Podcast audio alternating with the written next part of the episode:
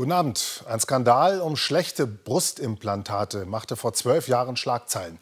Zehntausende Frauen mussten ihre Implantate in einem OP-Saal wie diesem hier wieder rausnehmen lassen, weil das Silikon gefährlich war. Die Europäische Union hat reagiert und neue Regeln für Medizinprodukte erlassen, nicht nur für Brustimplantate, auch für Herzklappen und für Katheter. Das war gut gemeint, aber nicht gut gemacht. Die Zulassung dieser Produkte ist jetzt so aufwendig und so teuer, dass sie manchmal einfach nicht mehr lohnt. Das heißt, die Produkte verschwinden vom Markt und fehlen für Operationen. Wie eine übereifrige Politik buchstäblich Gesundheit gefährdet, Mira Bartelmann. OP-Saal Nummer 3 im Krankenhaus Barmherzige Brüder in München. Ein Patient mit schlecht verheilten Knochenbrüchen. Die Orthopäden setzen dem Unfallopfer eine Spezialprothese ein. Doch solche komplexen Operationen könnten in Zukunft unmöglich werden. Der Grund? Materialmangel.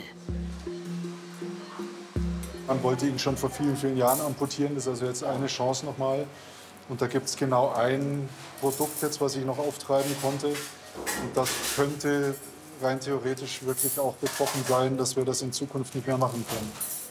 Die EU schreibt seit 2021 so aufwendige und kostspielige Zulassungsverfahren vor, dass viele Unternehmen ganze Produktgruppen nicht mehr herstellen werden.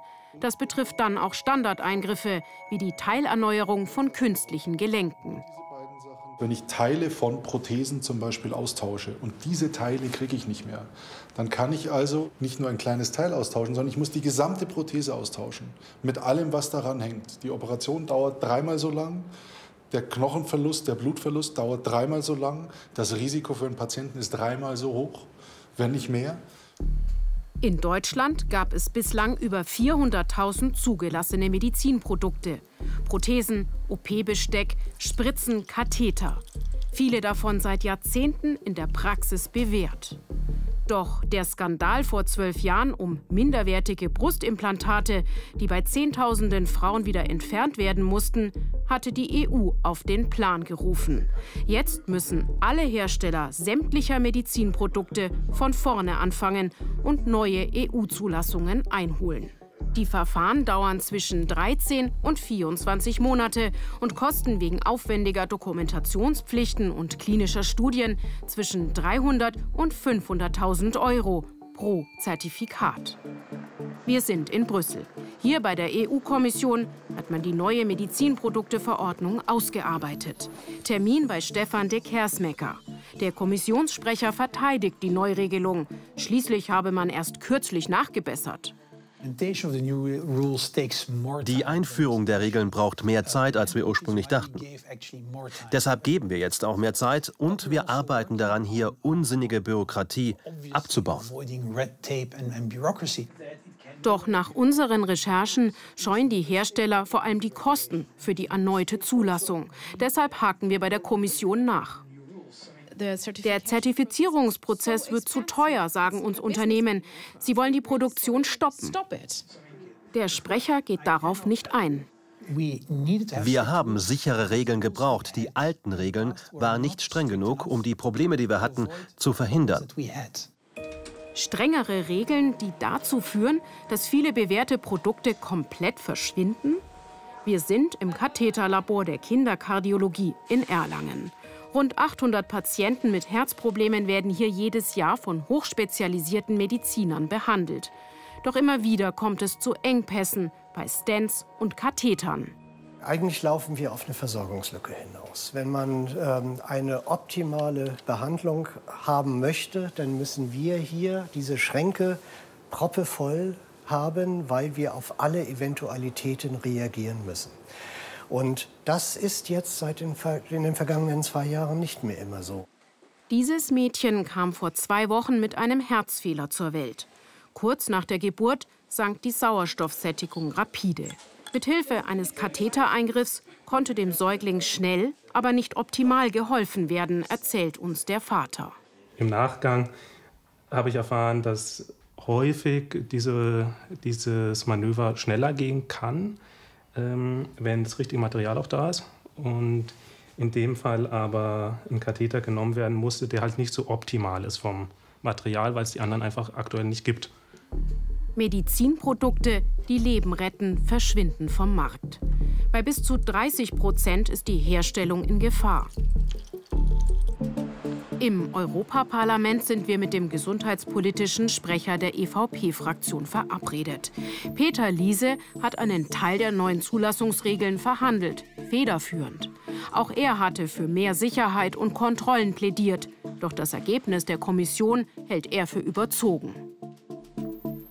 Dass es so schlimm wird, muss ich auch zugeben, habe ich nicht geahnt. Es ist jetzt einfach zu kompliziert und muss vereinfacht werden. Und da müssen wir systematisch durch das Thema durch. Viele Dinge habe ich damals schon beantragt und hatte keine Mehrheit. Ich hoffe, dass die Mehrheiten jetzt anders sind. Und andere Dinge habe ich damals auch unterschätzt. Und da muss ich dann einfach sagen, das hat sich nicht bewährt. Weg damit. Doch so schnell geht das bei der Kommission offenbar nicht. Jetzt soll erst mal alles so bleiben, wie es ist. Wir wollen wissen, sind Verbesserungen überhaupt geplant? Nochmal, wir werten auch dieses Gesetz in einigen Jahren aus. Wenn wir dann sehen können, wie sich die Sache entwickelt hat, was das für die Hersteller und für die Zulassungsstellen bedeutet. In einigen Jahren. Das könnte für viele Patienten zu spät sein. Erika Hörmann hatte Glück. Gestern konnte ihr Hüftgelenk mit Teilprothesen, die es wohl bald nicht mehr gibt, erneuert werden. Das war ja schlimm, wenn dann alles ausgebaut wird und gerade in meinem Alter. Was wollen ich, ich werde jetzt 82 Jahre, ja, das kann man ja gar nicht mehr machen in dem Alter. Also was war dann ein Pflegefall? Nur einen Tag nach der OP kann die Patientin wieder laufen. Die EU-Kommission muss schnell nachbessern, denn schon jetzt gibt es Rückschritte bei der medizinischen Versorgung.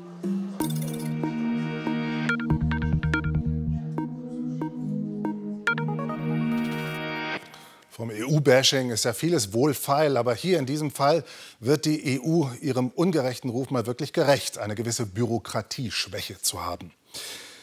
Wer sein Kind in der Kita abgibt, der erwartet eigentlich Geborgenheit und Schutz und Zuwendung. Die Wirklichkeit sieht aber manchmal sehr anders aus. Das Investigativteam von BR Recherche hat 70 Erzieherinnen in Bayern befragt über Gewalt an Kitakindern. Und fast alle dieser Erzieherinnen haben sie schon erlebt. Zum Beispiel in einer Krippe in Oberbayern. Und dieser Fall zeigt auch, wie zäh es manchmal ist, einen Gewaltverdacht überhaupt aufzuklären. Claudia Gürkow und Christiane Havranek. Monatelang hat Corinna Birk ein schlechtes Gefühl, wenn sie ihren Sohn in der Kita abgibt. Vor allem, wenn die Krippenleiterin ihn in Empfang nimmt. Nennen wir sie Martina S. Er war mit dem Rücken zu mir und ähm, hat, so, hat sich so zu mir gedreht und bitterlichst geweint. Und dieses Bild, das werde ich, glaube ich, nie vergessen. Also das war ganz schlimm, einfach zu wissen, es ist nicht in Ordnung dort. Aber gehen zu müssen, weil man, man weiß es einfach nicht. Und ich musste auch arbeiten, was ich hätte, hätte nicht gewusst, was ich, ich habe darauf vertraut, dass das in Ordnung ist. Im Sommer 2019 erfährt Corinna Birk von anderen Eltern, die Erzieherin Martina S. soll Kinder misshandelt haben. Corinna Birks Sohn ist damals zweieinhalb Jahre alt.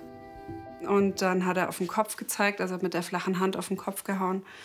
Und hat dann gesagt, beim Essen wurde er gehauen, weil er nicht essen wollte. Die Mutter fragt sich bis heute, was ist damals in der Kinderkrippe Rassobande in Grafrath passiert? Corinna Birk und eine Freundin. Auch ihr Sohn, damals drei, sagt, Martina S. habe ihn grob angefasst. Er konnte es ganz klar deuten. Also er hat genau gezeigt, wo am Arm und äh, dass auf den Kopf gehauen wurde, äh, Jan Blödmann beschimpft wurde. Genau, er war sehr aufgebracht und nach BR-Recherchen haben sieben Kinder von Schlägen in der Kinderkrippe erzählt. Es gibt auch andere Vorwürfe. Nachdem sich ein Junge knapp zwei Jahre in die Hose gemacht hat, soll ihn Martina S. beschimpft, ins Bad geschleift und ihn eiskalt abgeduscht haben. Oder ein eineinhalbjähriges Mädchen spielt mit dem Essen. Zur Strafe soll sie stundenlang mit dem Gesicht zur Wand auf einem Stuhl gesessen haben.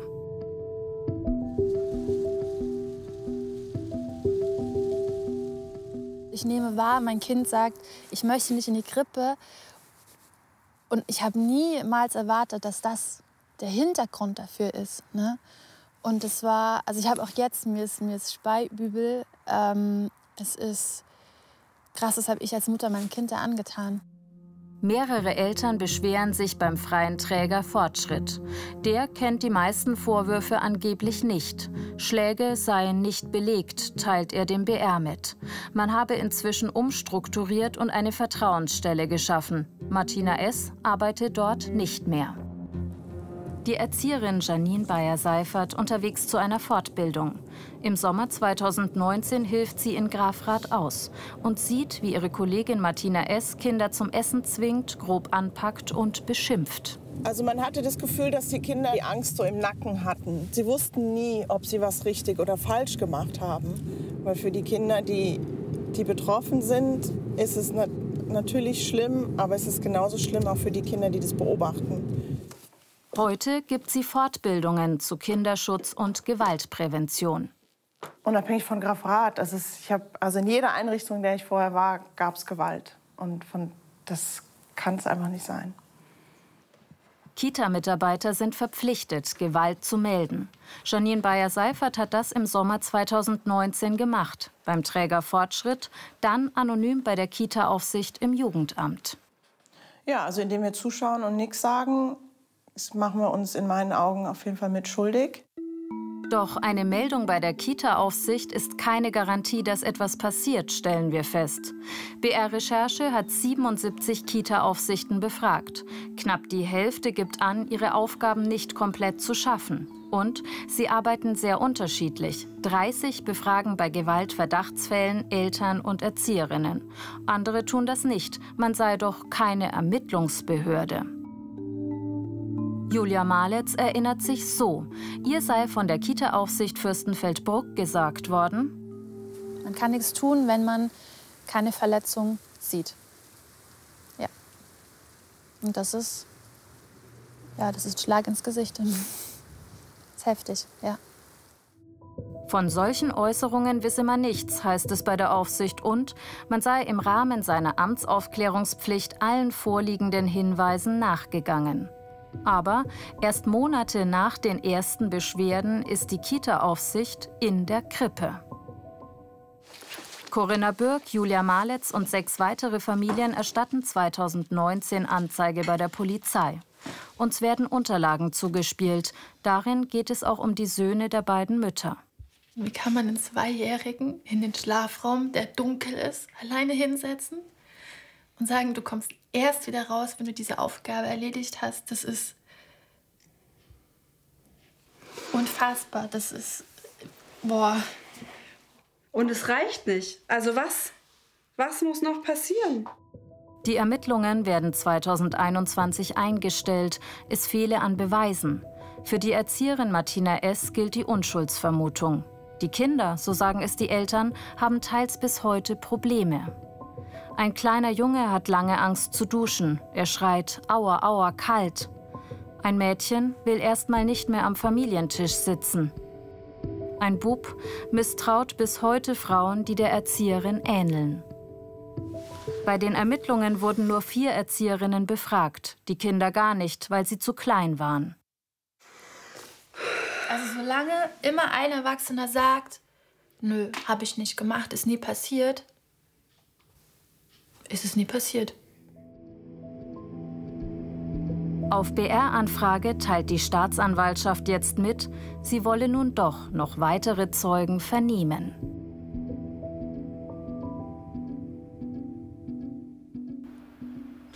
Jetzt mal schauen, was das politisch bedeutet, was wir da gerade gesehen haben. Zugeschaltet aus dem Bayerischen Landtag ist die bayerische Sozialministerin Ulrike Schaaf. Guten Abend, Frau Schaaf. Sagen Sie uns doch mal bitte, wie Sie die Kontrolle an den Kitas in Bayern finden. Wie zufrieden sind Sie damit? Kitas sind Orte des Vertrauens. Unsere Eltern müssen sich darauf verlassen können, dass ihre Kleinsten bestens betreut sind und in einem Schutzraum sind. Als Mutter kenne ich dieses Gefühl, wenn Sie ein Kind in die Betreuung geben, in andere Hände geben, dazu braucht es viel Vertrauen. Ich habe gleich zu Beginn meiner Amtszeit vor gut einem Jahr ein eingefordert, ich komme dazu, ich habe gleich zu Beginn meiner Amtszeit äh, vor einem Jahr eingefordert, dass Schutzkonzepte in den Kitas umgesetzt werden. Mehrere Dienstbesprechungen haben auch darauf hingewiesen, die, die, äh, das Schutzkonzept für die Kitas individuell ist Teil der Betriebserlaubnis. Es braucht aber auch eine Kultur der Achtsamkeit und des Hinschauens. Ein Schutzkonzept in der Schublade nützt uns nichts und deshalb ist es äh, gut, wenn wir das Bewusstsein hier noch mal schärfen und wenn wir darauf hinweisen, es braucht braucht äh, hinschauen und Verdachtsfälle müssen gemeldet werden. Also Sie sind äh, bei unserer Berichterstattung, da muss was besser werden, Frau Schaaf? Es kann nicht sein, dass der Schutz der Kinder unterschiedlich ausgelegt wird. Mir ist wichtig, äh, die Schutzkonzepte umzusetzen, äh, dass in allen Kitas wirklich klar ist, äh, der Schutz der Kinder hat oberste Priorität. Im Übrigen bin ich so viel in Kitas und stelle fest, mit wie viel Hingabe, mit wie viel Leidenschaft unsere Kinder in einem wunderbaren Schutzraum sind, dass sich Eltern auch darauf verlassen können. Im Übrigen zur Erstellung dieser Schutzkonzepte haben wir auch einen Leitfaden, einen sehr ausführlichen Leitfaden erstellt, und äh, geben Online-Schulungen. Äh, wichtig ist für mich, dass diese Kontrolle der Schutzkonzepte jetzt bei den Aufsichtsbehörden liegt. Ihr Ministerium hat Ihre Pressestelle geantwortet auf unsere Fragen bei dieser Recherche. Ich zitiere, bei Verdachtsfällen möglicher Missstände müssen die kommunalen Jugendämter schnell und entschlossen handeln. Zitat Ende. In diesem Fall in Graf Rath hat es drei Monate gedauert, bis das Jugendamt in die Kita gegangen ist den Verdachtsfällen nachgegangen ist. Wie finden Sie das, Frau Schaff? Ich kenne diesen konkreten Fall, den Sie recherchiert haben, nicht. Dazu liegen mir keine Unterlagen vor. Aber ich bin dankbar, äh, wenn diese, äh, Ihr Beitrag auch darauf hinweist, dass wir mehr Achtsamkeit brauchen und noch einmal unterschiedliche Kontrollen äh, dürfen oder unterschiedliche Herangehensweise, wenn es um den Schutz der Kinder geht, ist als für mich nicht akzeptabel. Lassen Sie uns über das, was zu tun ist, jetzt ein bisschen genauer sprechen. Sie sagen Achtsamkeit. Was meinen Sie damit genau? Ich glaube, entscheidend ist, dass Eltern äh, wirklich ganz bewusst auch ihre Kinder wahrnehmen, dass sie Signale wahrnehmen und dass sie dann vor allen Dingen tätig werden, indem sie diese, äh, diese Signale auch äh, melden, ob das dann in den Kindergärten selber ist, bei den Elternbeiräten oder konkret in den Jugendämtern. Hinschauen und vor allen Dingen dann diesen Verdachtsfall äh, zu Protokoll bringen, das ist das Entscheidende. Dann müssen die Aufsichtsbehörden tätig werden. Wir haben die Jugendämter befragt und jede zweite sagt uns, wir können unseren Aufgaben gar nicht gerecht werden. Wir können die gar nicht erfüllen, weil wir nicht das Personal haben, überlastet sind. Das heißt, wenn Sie fordern, die sollen da genau hinschauen, geht es offenbar gar nicht. Was tun? Ja, wir brauchen natürlich äh, wie in den Kitas auch mehr Personal. Äh, das ist keine Frage. Aber wenn ich mir den Anstellungsschlüssel in den Kitas anschaue, dann ist der beim 9, 1 zu 9,16 äh, weit unter den Forderungen, die wir haben mit 1 äh, zu 11. Entscheidend ist, dass Aber ich alle meine die Jugendämter, Frau alle die ja für die. Kontrolle zuständig sind. Das liegt in der kommunalen Selbstverwaltung. Äh, Die Ausstattung der Jugendämter muss in den Landratsämtern geklärt werden. Aufsichtsbehörde ist hier sind die Regierungen. Manche Aufsichtsbehörden haben uns auch gesagt, ich zitiere, wir sind gar keine Ermittlungsbehörde. Wie finden Sie diese Einstellung? Das, äh, es muss eine gemeinsame Grundlage geben, nämlich äh, wenn es um den Schutz der Kinder geht, dann darf es keine unterschiedliche Vorgehensweise gehen, auch nicht, wenn es um, den, äh, um die Feststellung des Sachverhaltes geht. Genau diese unterschiedliche Vorgehensweise gibt es aber, sprechen einige von einem Flickenteppich, also dass es vom Wohnort abhängt, ob ein Kind wirklich sicher ist in der Kita oder nicht. Sind Sie damit zufrieden? Ich bin damit nicht zufrieden. Es darf keinen Unterschied geben, wenn es um den Schutz unserer Kinder geht. Aber nochmal konkret, die äh, Ergebnisse Ihrer Recherche liegen mir nicht vor. Ich kann diese nicht bewerten. Haben Sie außer mehr Personal, Achtsamkeit auch stärken, haben Sie noch eine Idee, Frau Schaaf, um die Sicherheit für die Kinder in den Kitas noch zu steigern? Wissen Sie, es arbeiten 114.000 Beschäftigte in unseren Kitas und ich kann mich regelmäßig davon überzeugen, äh, mit welcher liebevollen Arbeit äh, sie unsere Kinder betreuen, erziehen und die Bildung ernst nehmen in unseren Kitas. Wir müssen gemeinsam schon auch aufpassen, dass wir unsere Eltern nicht verunsichern. Kinder, äh, Kitas sind Orte des Vertrauens und sie werden es auch bleiben. Vielen Dank an die bayerische Sozialministerin Ulrike Schaaf. Dieses Interview haben wir vor der Sendung aus Termingründen aufzeichnen müssen. Wer vielleicht einmal im Vierteljahr wegen Klopapier und Schokolade in den Supermarkt geht, aber ansonsten alles zum Leben alleine herstellt, ist ein Selbstversorger. Nicht zu verwechseln mit Preppern, die sich Vorräte für die große Katastrophe anlegen. Selbstversorger, wie diese hier, erwarten nicht unbedingt das Ende der Menschheit, sondern sie wollen einfach autark leben. Das ist romantisch, anstrengend und erfordert eine entsprechende Lebenseinstellung. Die Kontrovers-Story von Christine Schlech das ganze Jahr über völlig auf Lebensmitteleinkäufe verzichten. Ist das möglich? Also ich, ich, bin froh, dass wir alles selber machen können, weil Supermarkt ist für mich echt Stress pur. Das grelle Licht, die vielen Leute. Und wie kann man sich gegen steigende Energiepreise wappnen? Wenn jetzt eine Krise kommen sollte, ich bin hier unabhängig. Wo liegen die Grenzen eines autarken Lebens? Ein paar Lauchstangen habe ich noch vereinzelt, so ein paar Pastinaken sind noch drin und der frische Portulak. Die Königsklasse der Selbstversorgung, Ernten im Schnee. Karina und Norbert Grellner leben das ganze Jahr von ihren eigenen Erzeugnissen mit einigen Herausforderungen. Wir hatten sogar im Dezember heuer schon minus 15 Grad, also das ist echt ungewöhnlich kalt. Und ich habe dann mit allen möglichen Fliesen, die ich gefunden habe, habe ich das Gemüse abgedeckt und noch Heu oben drauf. Und es hat echt ausgehalten. Die Grillners erfüllten sich mit ihrem ein Hektar großen Selbstversorgerhof in Mittelfranken einen Traum. Das wäre eigentlich schon ein Vollzeitjob.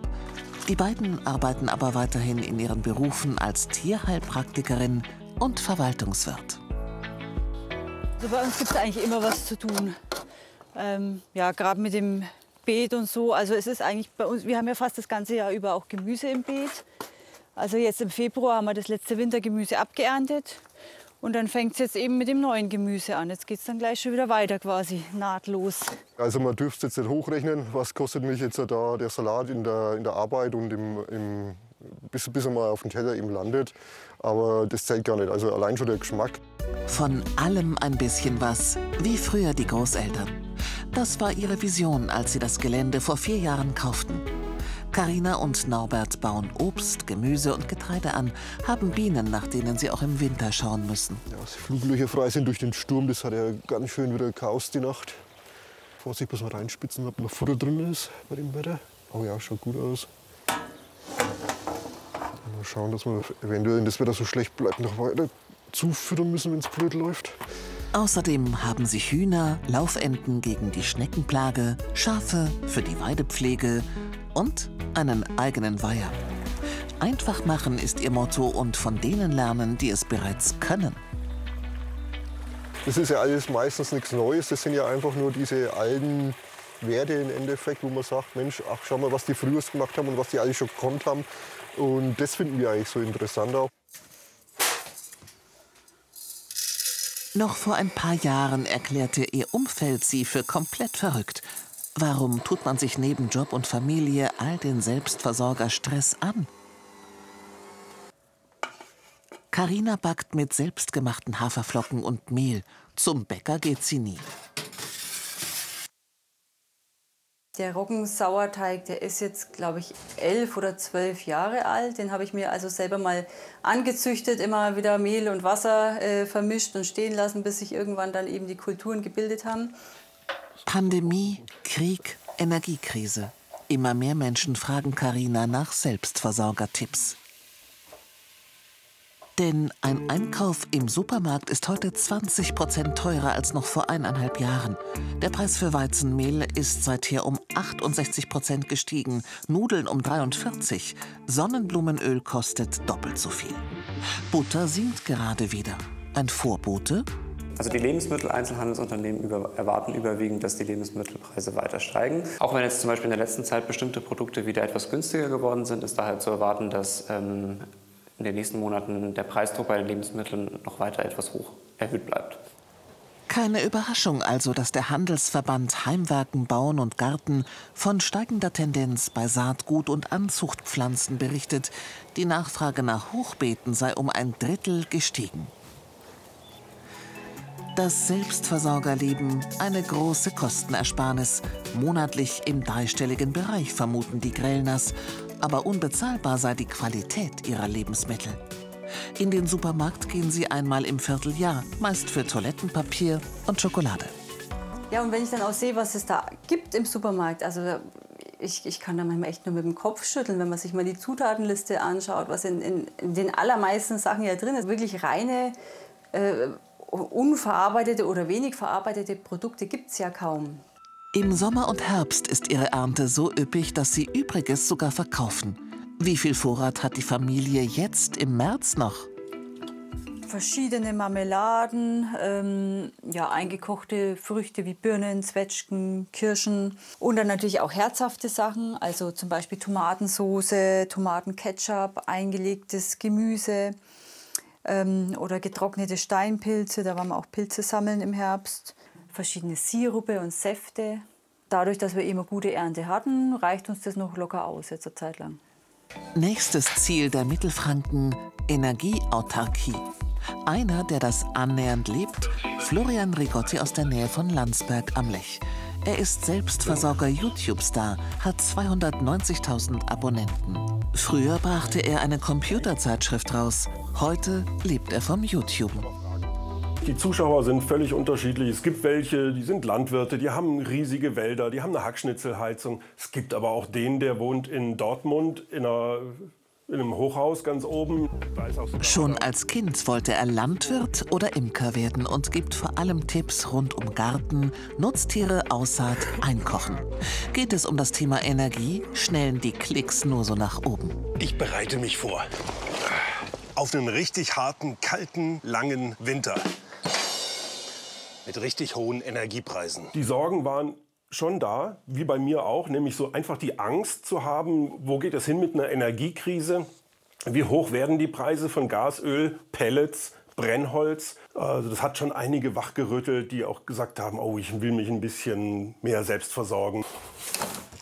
Sein Mittel gegen Krisenangst, sich möglichst breit aufstellen.